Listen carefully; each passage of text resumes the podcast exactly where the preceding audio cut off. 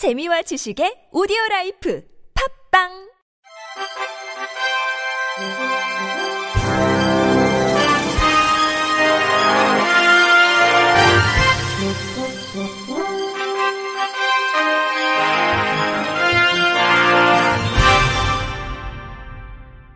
청취자 여러분 안녕하십니까? 10월 21일 목요일 KBIC 뉴스입니다. 실로암 장애인 자립생활센터가 오는 27일 효명 아트홀에서 시각장애인의 점자 정보 접근성 보장을 위한 토론회를 개최합니다. 이번 토론회는 점자 간행물, 지하철 점자 안내, 안전상비 의약품 점자 표기 등 최근 점자 표기 관련 이슈에 대한 문제점을 논의하고 국내 전문가, 정부기관 및 장애인 단체 관계자 등이 참여합니다. 일부에서는 한국장애인개발원 유니버셜 디자인 환경부 김인순 부장, 실로암 장애인 자립생활센터 점차 표기 실태 모니터링단 이동진 이연경 활동가가 발제자로 나섭니다.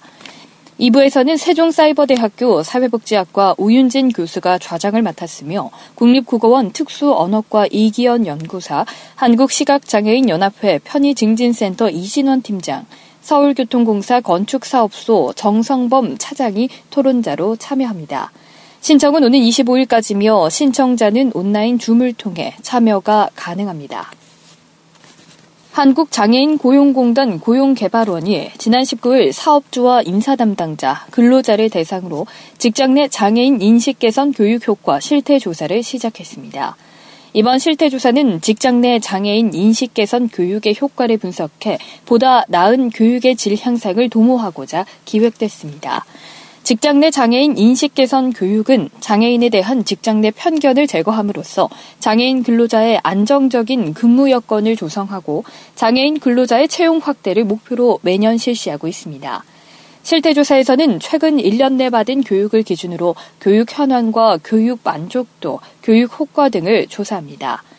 조사에 참여하는 사람에게는 소정의 답례품이 증정되며 사업체별로 사업주 1명과 근로자 1명, 총 2명이 모두 응답한 경우에 제공됩니다. 고용개발원 김원아 원장은 실태조사를 통해 수집된 자료를 바탕으로 직장 내 장애인 인식 개선 교육의 효과를 실증적으로 평가하고 환류 정보를 제공함으로써 인식 개선 교육 안착에 기여할 것이라고 말했습니다.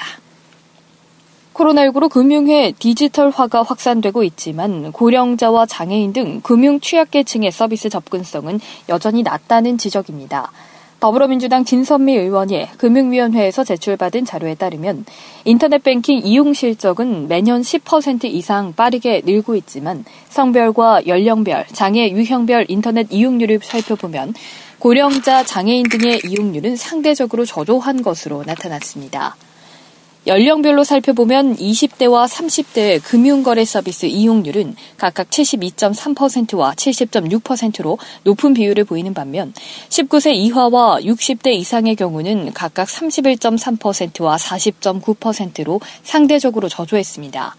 장애인의 경우 전체적으로 금융거래 서비스 이용률이 낮았는데 그중에서도 뇌병변 장애, 청각 언어장애의 경우 37.2%, 37.8%로 특히 낮은 수치를 보였습니다.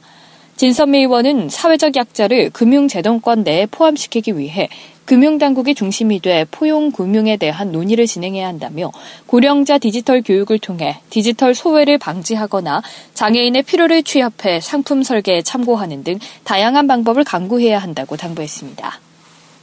한국장애인개발원이 모두를 위한 버스라는 주제로 오는 30일부터 다음 달 7일까지 서울 올림픽공원 한얼 광장에서 유니버셜 디자인 전시 및 체험관을 운영합니다. 버스와 버스 정류장을 모티브로 한 UD 전시 모두를 위한 버스는 어린이 임산부, 노인, 장애인 등 모두가 이용하기 편리한 버스와 실물 버스를 비교 체험할 수 있습니다. 이를 통해 하차벨과 손잡이, 안내시설 등 유니버셜 디자인 요소를 직접 공감할 수 있도록 구성했습니다. UD 체험관은 UD 서체 체험하기, VR 장애 체험존, 내가 생각하는 UD 만들기 등으로 구성해 운영합니다. 이번 전시는 코로나19로 인해 하루 4회로 제한해 운영할 예정입니다. 개발원 최경숙 원장은 이번 전시회는 우리가 일상생활에서 쉽게 접할 수 있는 버스와 승강장을 소재로 유니버셜 디자인의 개념을 이해하고 공감할 수 있도록 기획됐다며 이번 전시회를 통해 우리 생활에서 쉽게 접할 수 있는 환경부터 유니버셜 디자인이 적용돼 나가는 발판이 되길 바란다고 전했습니다. 더불어민주당 도종환 의원이 오늘 교육부 국정감사에서 유은혜 장관에게 효용성 있는 장애인식 개선 교육을 위해 스포츠 체험형 장애 인식 개선 교육 도입 및 확대를 제안했습니다.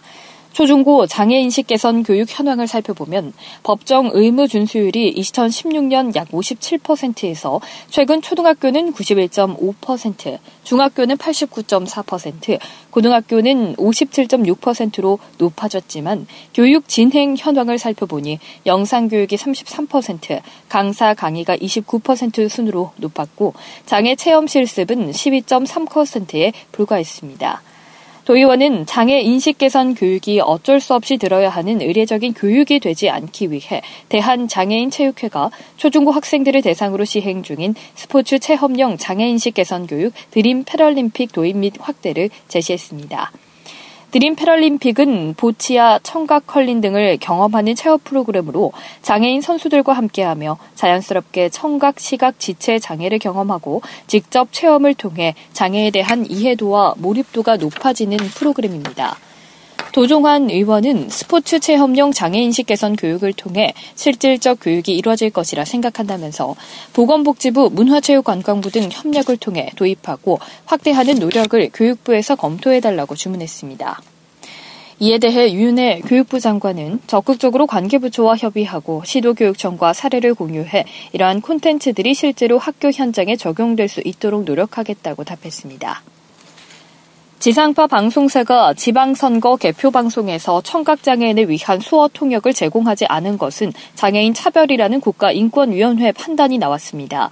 인권위는 A 방송사에게 청각장애인이 장애인이 아닌 사람과 동등하게 선거 개표 방송을 시청할 수 있도록 수어 통역을 제공할 것을 권고했습니다. 앞서 장애인 인권단체 장애의 벽을 허무는 사람들은 지난해 4월 15일 실시된 제21대 국회의원 선거 개표 방송에서 지상파 방송 3사가 수어 통역 서비스를 제공하지 않았다며 인권위 진정을 제기했습니다. 인권위 장애인 차별 시정위원회는 A 방송사가 청각 장애인을 위한 폐쇄 자막을 송출하고 있지만 비장애인도 제한된 시간 내에 자막만으로 내용을 이해하지 못하는 경우가 있듯이 청각 장애인도 자막만으로 내용을 충분히 이해하지 못할 수 있다고 봤습니다. 더불어 수어 통역 화면으로 인해 시청 화면이 일부분 가려져 비장애인 시청자가 겪는 불편함은 개표 방송에 대한 내용을 전혀 이해할 수 없는 청각 장애인이 겪는 불편함과 박탈감에 견줄 일이 아니라고 판단했습니다. 특히 인권위 장애인 차별시정위원회는 유권자가 선거 개표 방송을 통해 참정권 행사 결과를 알고자 하는 것은 참정권의 연속선상의 권리라면서 선거 결과는 국민의 삶에 지대한 영향을 미치는 만큼 선거 개표 방송은 국민의 알 권리 보장 측면에서 중대하고 우선적인 방송 프로그램이고 이는 수어를 제1 언어로 사용하는 청각 장애인에게도 예외일 수 없다고 강조했습니다. 끝으로 날씨입니다. 내일은 오늘과 비슷한 날씨를 보이겠고 아침 최저 기온은 1도에서 11도, 낮 최고 기온은 14도에서 19도 사이의 기온을 보이겠습니다.